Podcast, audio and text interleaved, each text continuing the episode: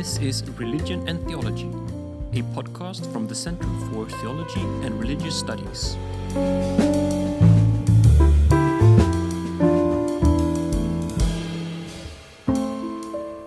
This is the third part where we re-podcast past lectures held by honorary doctors at the HT faculties of Lund University. And this time we will listen to Dr. Elias Bongmba. And once more, the introduction will be given by Martin de Grell from the podcast HT Samtal.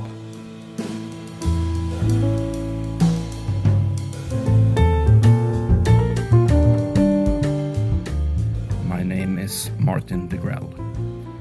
At the doctoral conferment ceremony of 2018, the Faculty of Theology at Lund University appointed two honorary doctors, Professor Elias Bongmba and Robert D. Resnick. On May 24, they've both visited the faculty and held open lectures. And we will now hear Professor Bongmba's lecture entitled Eschatology and Otherness Imagining and Anticipating the Future in Africa. Professor Elias Kifon Bongmba is a theology, religious studies, and African studies scholar who works at Rice University in Houston, Texas. His research and teaching covers broad areas and combines theology, religious studies, philosophy, and ethnology. His books include philosophical, theological, and social analysis of African witchcraft and discuss public theology as well as the HIV AIDS pandemic in Africa. He is currently working on an extensive introduction to the three major groups of religious tradition in Africa traditional African religions, Islam, and Christianity. This is Professor and now Honorary Doctor Elias Bongmba, recorded at Lux on May 24th, 2018.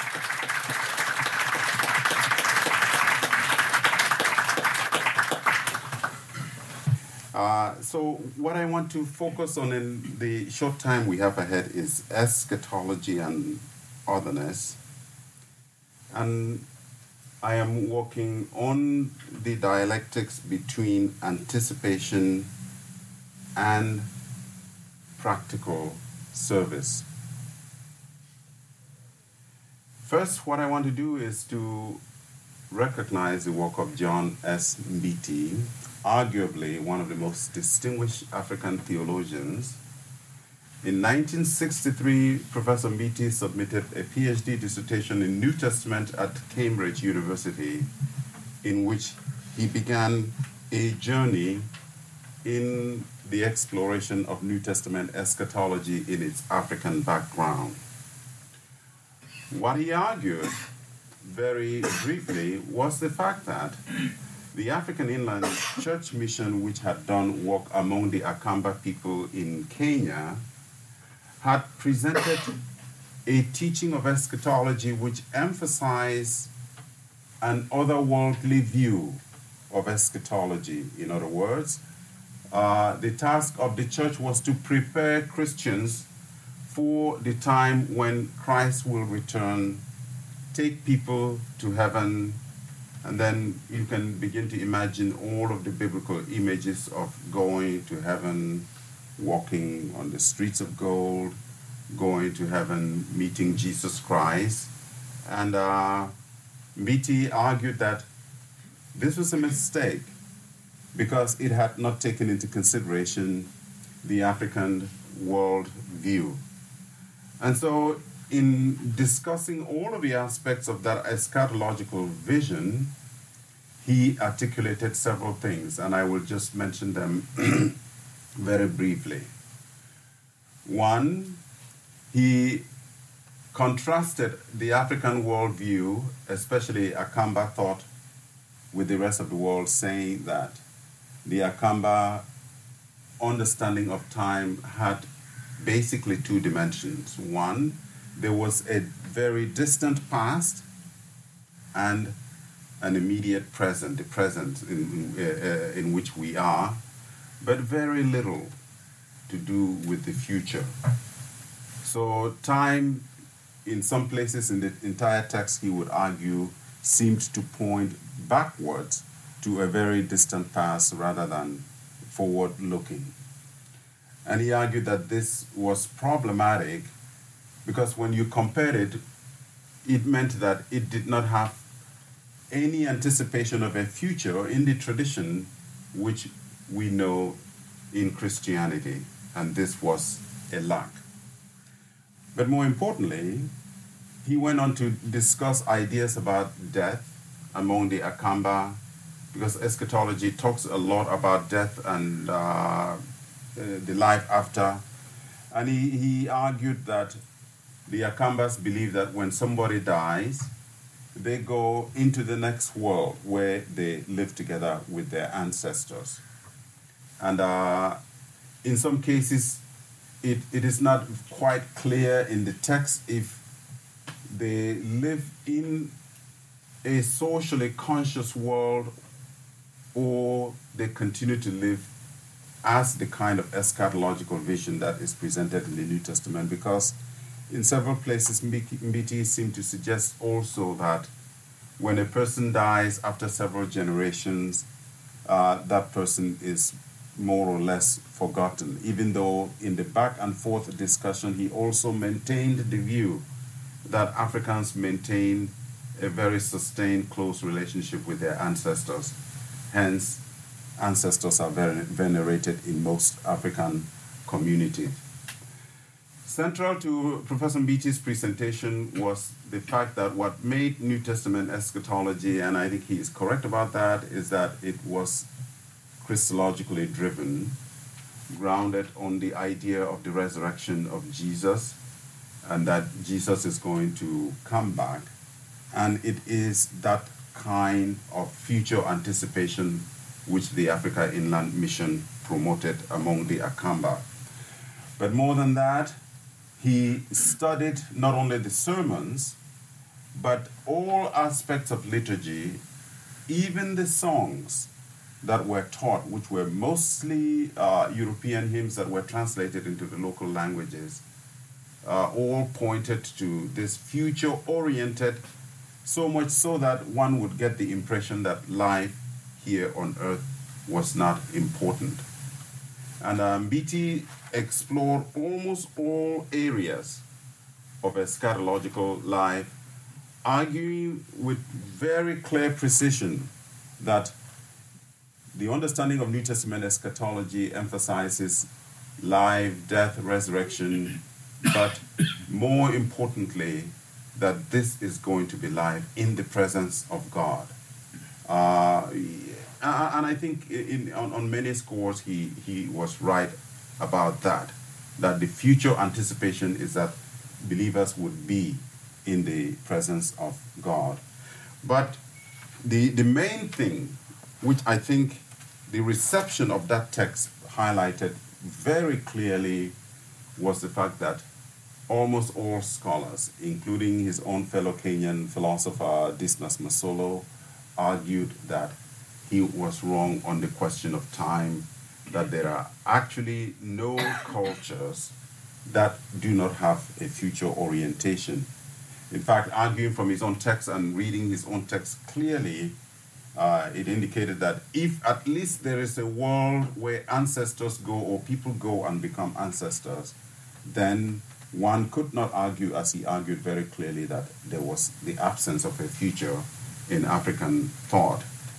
Uh, V.Y. Mudimbe uh, uh, placed uh, Mbiti's work in the category of uh, African scholars, mostly theolo- theologians at that time, following the work of Placide Tempels, the Belgian missionary, who were using ethnology at that time to be able to understand not only the Christian message, but to find some points of convergence. And Mbiti, he argued, was uh, one of the most successful, even if one disagreed with some of his observations on time.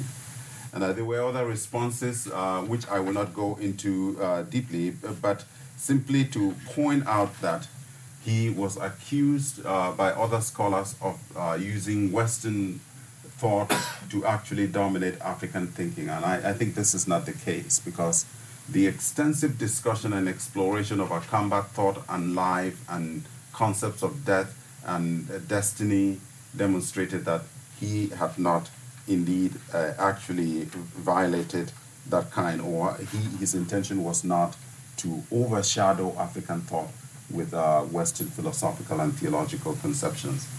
If anything, I think uh, one may quarrel with the kind of eschatological imagination which um, Mbiti demonstrated, but there is absolutely no doubt that uh, he tried as hard as he could to balance New Testament teaching. And the reason is that this PhD uh, at Cambridge was written in the faculty of New Testament, and uh, he was aware of all of the major scholarship at that time and tried then to forge a new uh, thought experiment bringing together African ideas and theological ideas. What was absent in Mbiti's work was uh, the discussion about millennialism, whether it was premillennial, millennial, or postmillennialism, the idea that there would be a 1,000 year reign of Christ. For a good reason. I think after the speculative eschatologies of the late 1940s, especially the ones that blossomed after the re-establishment of the present state of Israel, uh, it seemed as millennialism had run its course. The only places where it uh, remained was uh, in places like Dallas Theological Seminary in uh, Texas and many other conservative evangelical schools where there was very intense speculation. When will Jesus rule in Jerusalem for a thousand years? Does he come before that, or is it after that, or the more extreme uh, wing of that discussion was there is going to be no millennial rule, no no millennium. Um, Mbiti did not engage in that, and I think uh, that was an appropriate move because the discussion in eschatology was already changing. Uh, Wolfhart Pannenberg in Germany, as uh, well as Jürgen Moltmann, were already writing. In fact, Moltmann would distinguish himself as probably one of the premier uh, theologians on eschatology, always pointing to what both he and Pannenberg would describe as a future orientation. And that future orientation could not be shrouded by the kind of uh, speculative theology which millennialism had come to dominate in the evangelical world. And so Mbiti uh, had escaped that. My views about eschatology would later be shaped when I enrolled at North American Baptist Seminary, studying with a very young evangelical theologian at that time, Stanley Grenz, who himself was a stu- student of Wolfhart Pannenberg, did his PhD under him in Germany at the University of Munich. And I, it was very clear in his systematic theology that speculative ideas about the second coming was not really the major thing. But it was a Trinitarian focus moving the creation, all of creation, us as human beings, the rest of our habitat, and every uh, person and thing we share life with towards a telos, towards a goal which God had planned for all of creation. Now, of course, uh, parts of the discussion on eschatology will continue to be dominated by Jewish apocalyptic literature and uh, messianic literature and millennials, uh, uh, millennialists who continue always to speculate this is when it is going to happen. The music of the church continued to reflect that. People sang about the coming of the church. Uh, the African American Andraé Crouch, uh, everybody knows that spiritual. Soon and very soon we are going to see the King. Hallelujah, hallelujah, we are going to see the King. Then I think it was in the late 70s, uh, uh, it, it was Bill Gaither who wrote The King is Coming. The marketplace is empty, busy housewives cease their labors And all of that, eschatology had not gone away, except that it had returned this time with very many different sections. But I would think that the main uh, trend of thought was the kind of argument that was being articulated by people like Moltmann, Pannenberg, who were clearly not only looking for some escapist ideology or anticipating that Christ is coming to whisk away only Christians and Christians alone to some place where they will be together, but we had to look at it as a future broad orientation in which God will continue to bring about the fulfillment of the task of creation. But one could argue that in the second half of the 20th century, on the eve of the uh, 21st century, eschatology was facing very, very strong critique.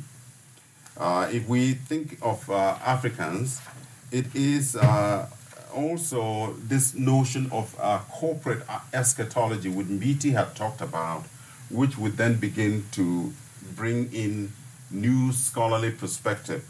For instance, from Cameroon, theologian Fabien Eboussi Boulaga began to look at eschatology, arguing that rather than looking at the specificity with which scholars had mapped out every detail and almost always came up with a calendar as millennialists did, that we look at eschatology as not only an orientation, but a complete change. A complete change. So eschatology for Eboussi Boulaga was what he called the transgressions of limits. And what that transgressions of limits was the fact that through the work of eschatology, God would be renewing, reconfiguring, also changing all structures of dominance. In fact, it's very clear in Christianity Without Fetishes, an African critique and recapture of Christianity. That's uh, the book in which he makes this brief argument. Uh, Eboussi Boulaga argued that when you look at it, eschatology is the signal that God would do away or is moving, nudging us to participate in the elimination of all forces of discrimination. And he named them abuse of power, gender relations, uh, the neglect of the human habitat, and everything. And when you rightly look at eschatology, you will see that it is this kind of thing that uh, uh, God had in mind. In fact, Boulaga wrote, and here's a little quote, uh, talking about Jesus. He said, His speech is also judgment. It pronounces, expresses a set of transformations, a complexes of effects to be produced in the area of behavior and attitude and institutions.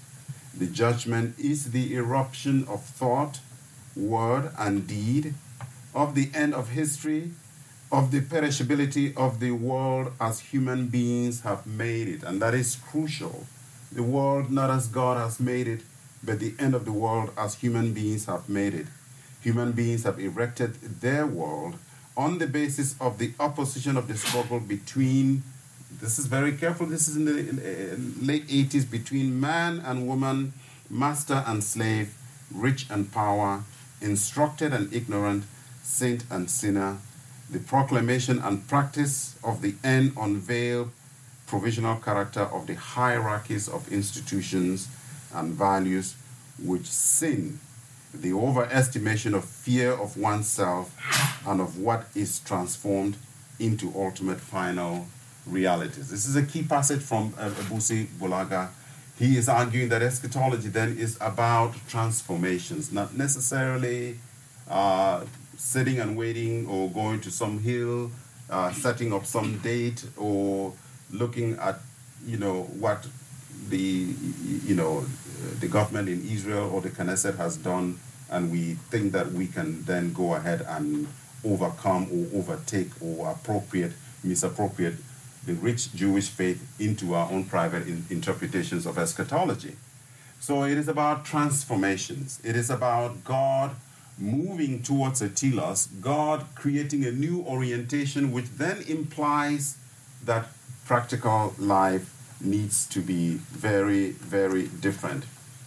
Um, Jakob uh, Wirén has written a wonderful book that just came out this year from Brill, in which he argues that if you look at all of these speculative approaches to eschatology, what they lack is an openness towards the other. And for Wirén, it's particularly the religious uh, other, because people are focused on a very one specific tradition.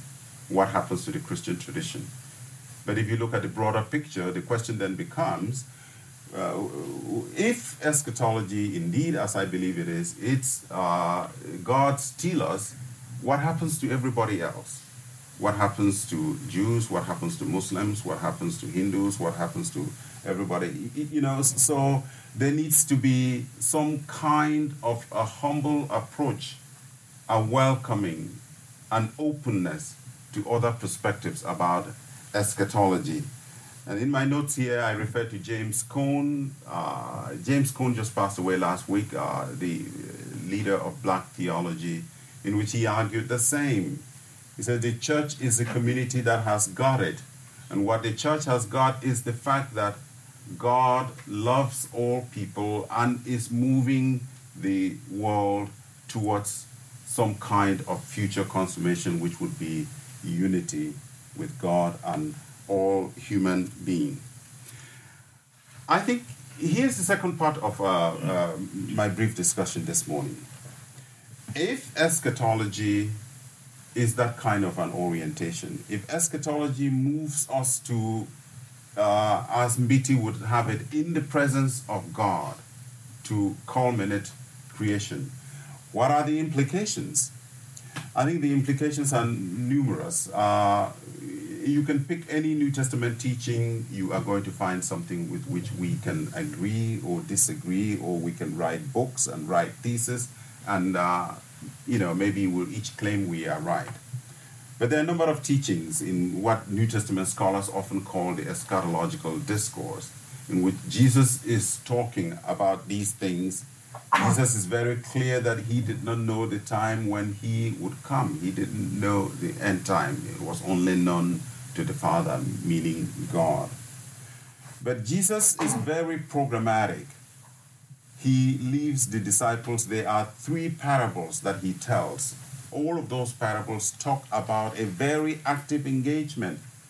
I mean, one of them is even about money. Somebody is given money to go and trade one of them actually buries the money and doesn't do anything with it when he returns. Uh, you, you, know, the master tells him, "You, you should have invested my money." I, so, uh, I, I mean, I don't want to say there's something Christian about the stock market or all of that, but but you get the point that even from Jesus's perspective, eschatology means an active engagement in the world, but the what New Testament scholars often call the pericope, the teaching, the text that is becomes very central begins in Matthew chapter 24 verse 31 where Jesus begins to talk about when all the nations will be gathered and he will pass judgment separate people you go to the left you go to the right to the right come and enjoy the kingdom of my father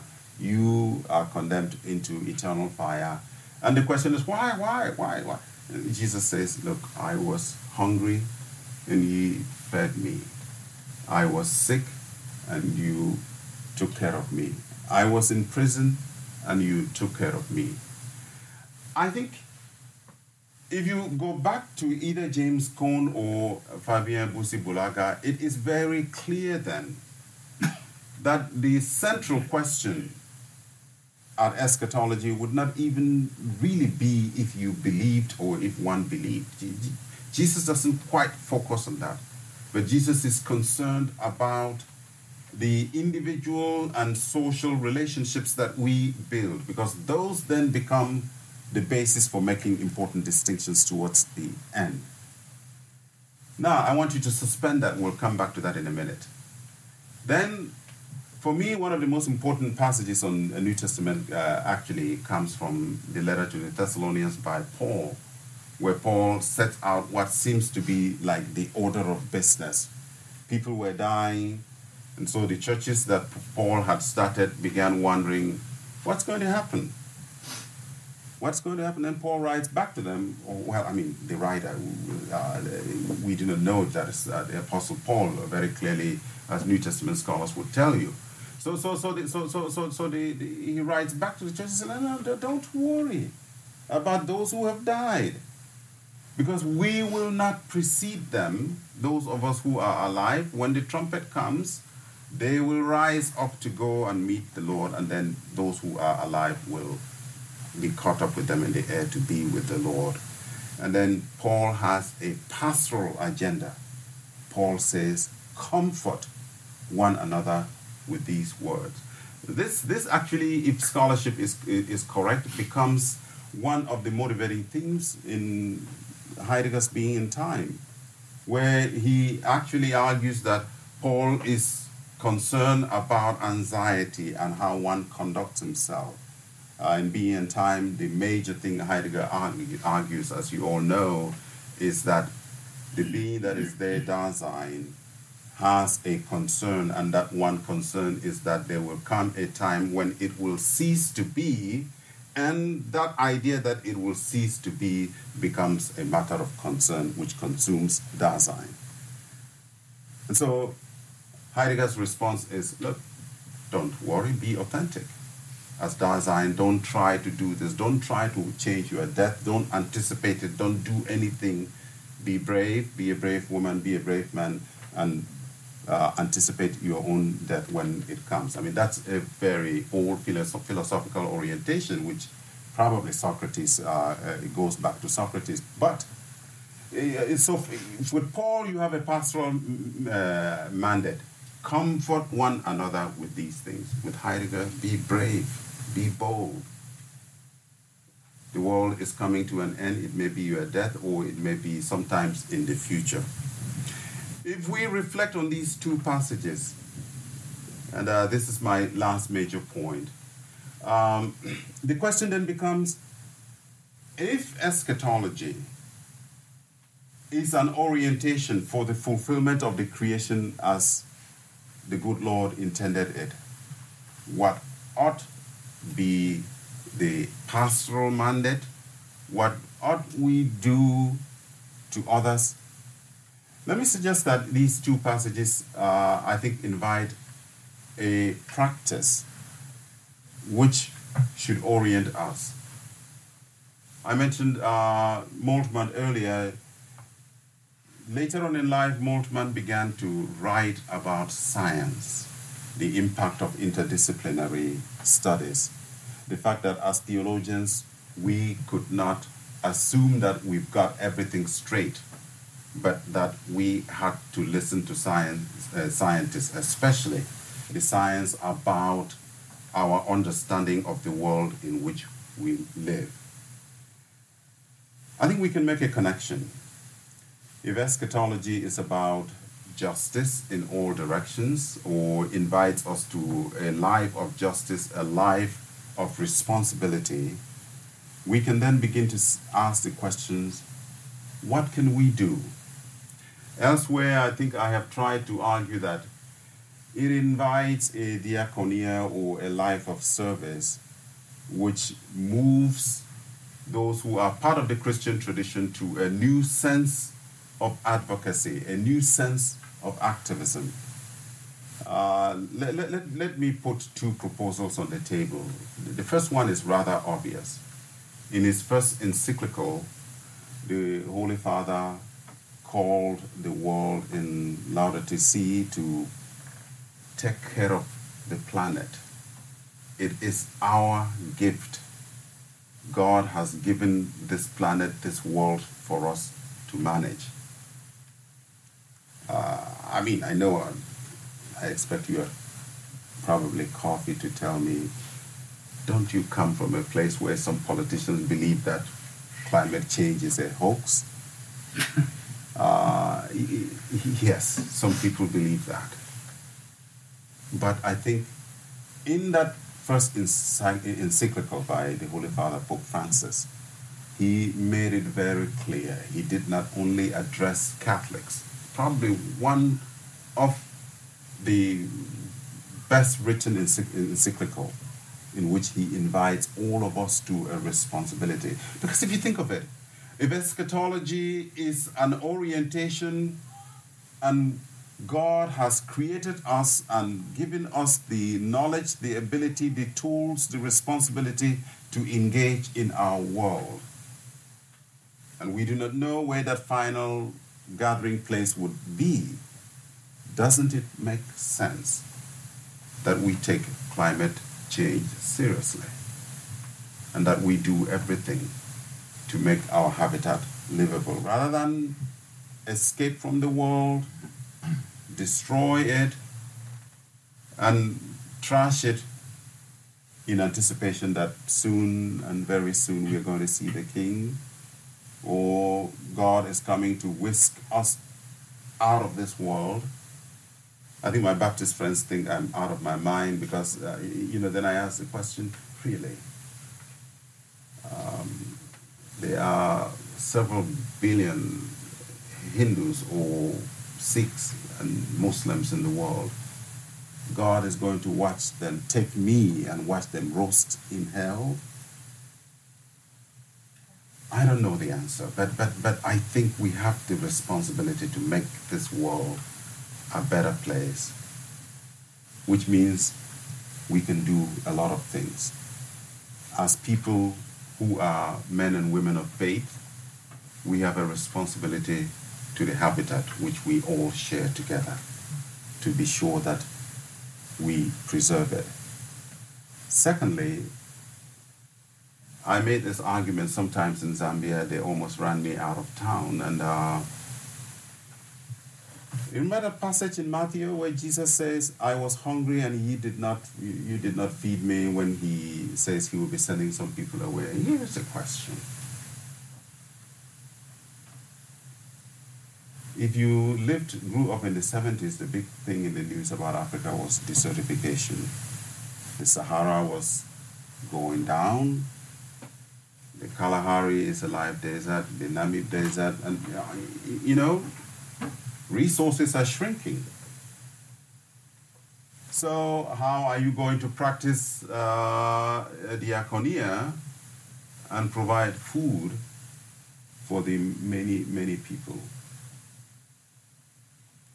If we go back to Moltmann again and think about the impact of science, the impact of what we can do with the capabilities that we have now. And here's why they wanted to run me out of town at this talk I gave. I argued that for those of us in Africa who really have millions to feed, and if the church is going to fulfill its mission, couldn't we be a little bit more creative to make sure that we can guarantee food security and that when the crisis hits, it is not only trucked from somewhere or flown from somewhere, but that the kinds of agriculture, the kinds of uh, practice industries that we encourage help us feed ourselves and feed others. And that's when I raised the very difficult question, which is actually quite problematic here in Europe also. Uh, I talked about genetically modified seeds or foods. My point was simply that as Africans, these are developments in biotechnology and engineering which we, if we are concerned about livelihood, that we cannot just throw out the window and say, look, those Europeans are at it again. They're trying to poison us or they're trying to do away with us. Of course, I know the EU has very strong standards here about these things and actually monitor it much more uh, better than we do in the States. Uh, the uh, kinds of focus that companies like Monsanto would get in the United States uh, doesn't come close to the scrutiny that takes place here in Europe. But think, think, think, think with me for a moment. If we are able to come up with something that can provide high yield without being toxic or without allowing those companies to sort of uh, get some license that they control the seed, that the seed is always theirs. If they can develop high yielding seeds and sell it to the farmers, but work with the farmers to make sure that it is safe and it increases food security. I think that to me would be doing the work of God. The work of God does not only mean saving souls and making sure that everybody has t- checked the line, I have believed in Jesus, and so I am saved. I think the work of God means being able to engage in the appropriate use of these resources which make life livable for everybody, which then assures us that as we anticipate what God is doing, the future that God is bringing, that we are doing our part in moving. I, I mean, I know this last proposal is, I, it's, it's always a shock when I talk uh, with people, but, but uh, let me ask one question. When you go to the pharmacy or the doctor and the doctor writes a prescription, something was modified somewhere before it became the pill that you are taking. Uh, is it possible that those men and women who are working on new strategies to find these high yielding seeds are onto something which could actually make our human habitat much better? So it seems to me that yes, the church cannot escape its eschatological vision, but that vision is not always in the score keeping, watching dates, speculating about streets of gold, determining who gets to live with God and who does not, or determining which religion has it right or who has it right. But it is an anticipation that creation is moving according to God's will, and we are all invited to be participant in this kind of movement. And it is a movement from our perspective that should issue injustice for all.